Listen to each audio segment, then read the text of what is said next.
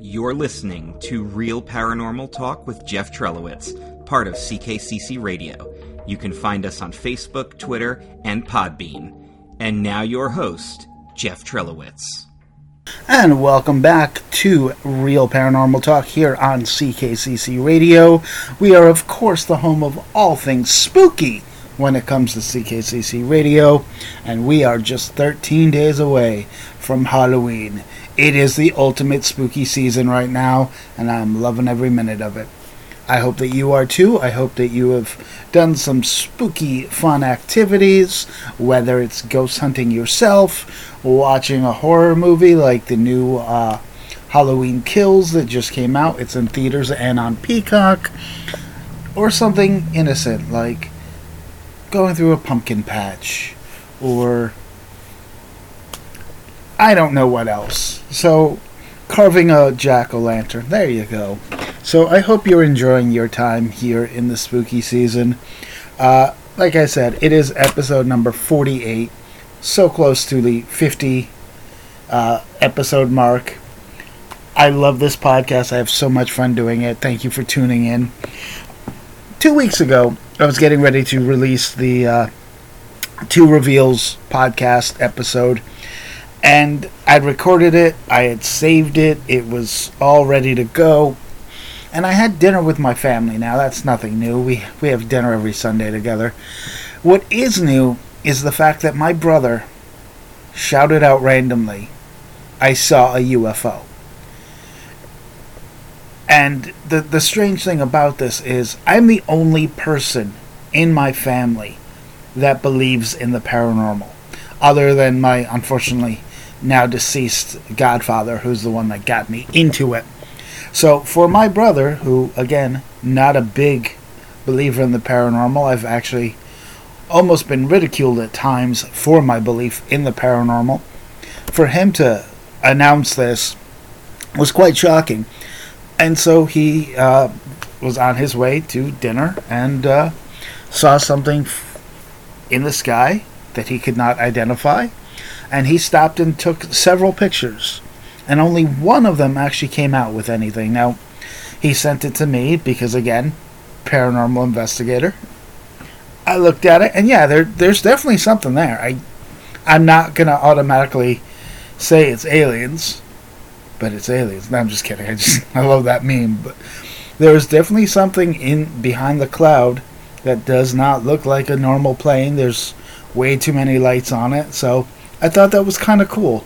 And I actually went to uh, add on to the podcast two weeks ago to include that story. However, the program that I used, or that I used to record these podcasts, decided to crash on me. Now, again, I'm not saying it was aliens, but I'm also not saying it was aliens. Think about that for a second. If you want to see the picture, let me know. I'll be more than glad to uh, share it with you. So check that out. Um, I also have a question that I kind of I, I, brought up to the paranormal discussions group that I am the uh, admin to, and I just wanted to uh, talk a couple minute or a couple moments about it. Now, for those of you in the know that know what an SLS camera is, it's you know mostly been used in video games to, you know, map the body to include into a video game.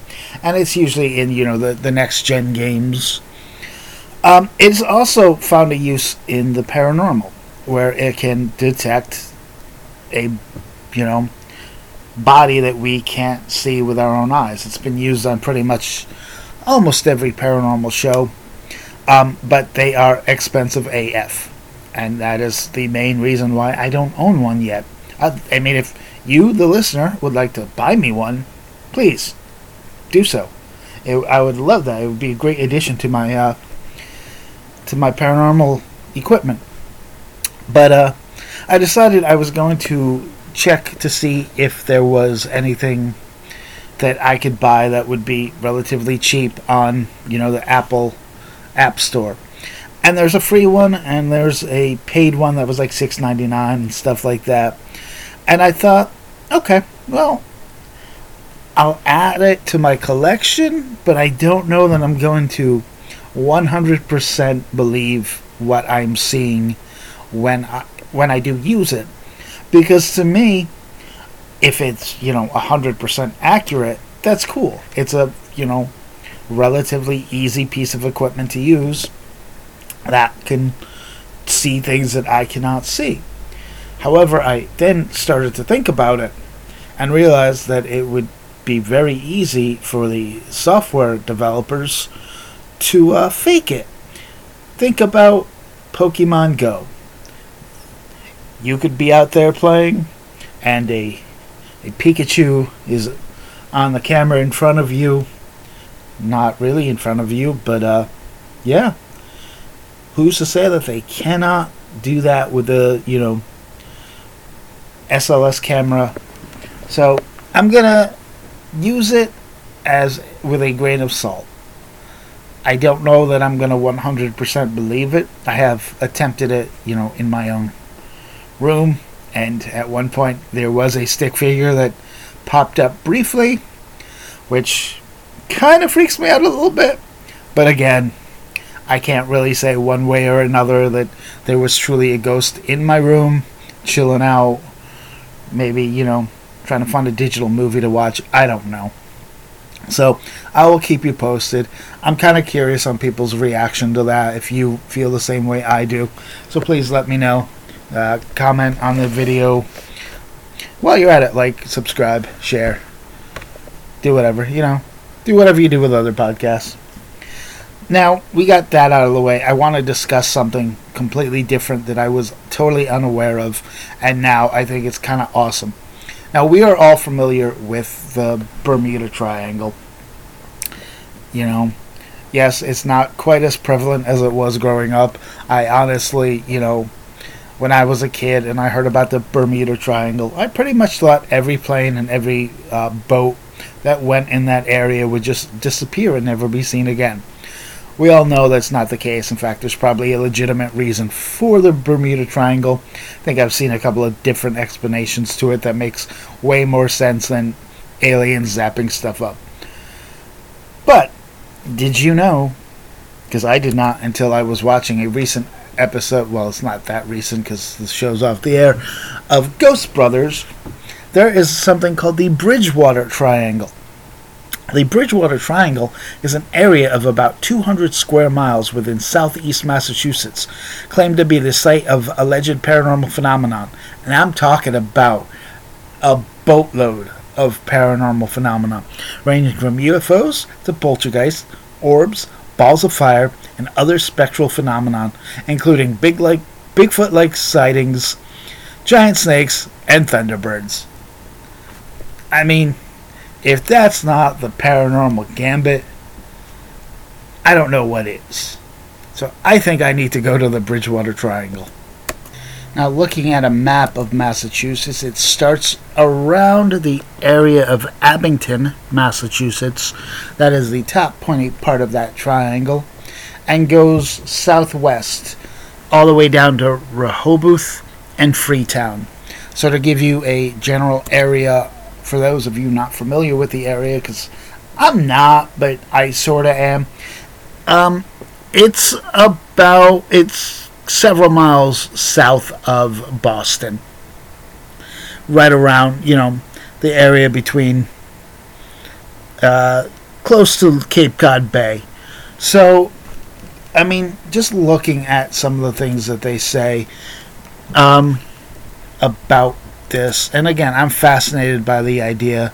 Uh, areas including in that uh, historic places include the Hockomock Swamp, which means the place where spirits dwell. Uh, English colonizers call it the Devil's Swamp, so that kind of gives you an idea of what's in that area. Uh, there is the Dighton Rock. There is the Freetown Fall River State Forest. Profile Rock, and Solitude Rock. Uh, Solitude Rock is also known as Suicide Stone. So, yeah, um, that does not sound like a very friendly place to go. like I said, they have quite a bit of paranormal sightings. Uh, thunderbirds, which are giant birds that sort of look like pterodactyls, which is frightening because, you know, dinosaurs are, are extinct. So imagine just going for a walk and a giant pterodactyl, you know, swoops down and eats you. I would not want to go to this area. Although, again, I do, because I'm weird that way.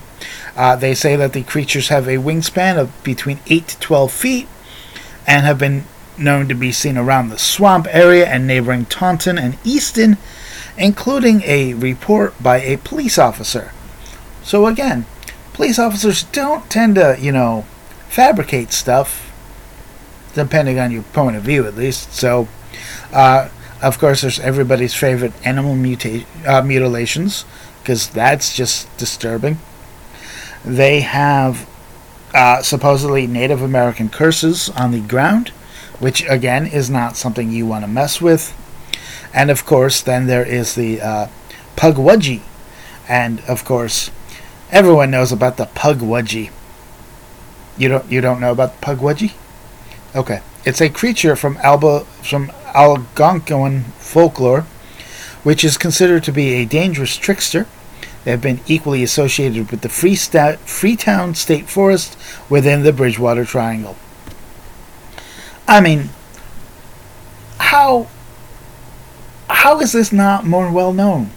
Because some of the reports here are just so bizarre, and it makes you wonder why most people, like again, me, I'm a I like to think about well versed paranormal investigator.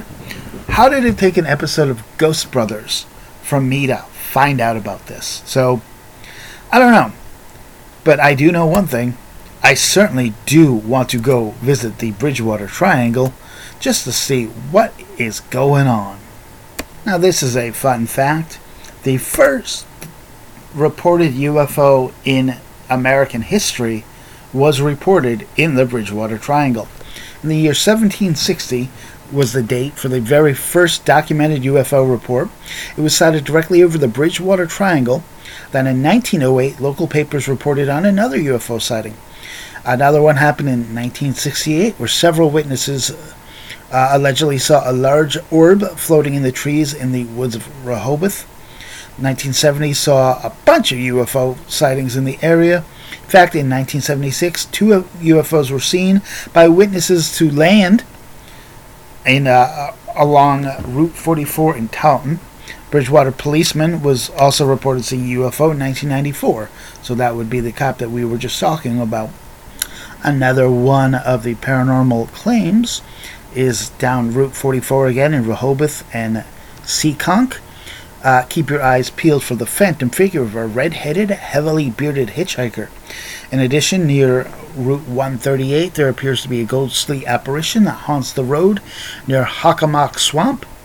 And uh, Road in Freetown is allegedly haunted by a ghostly truck driver.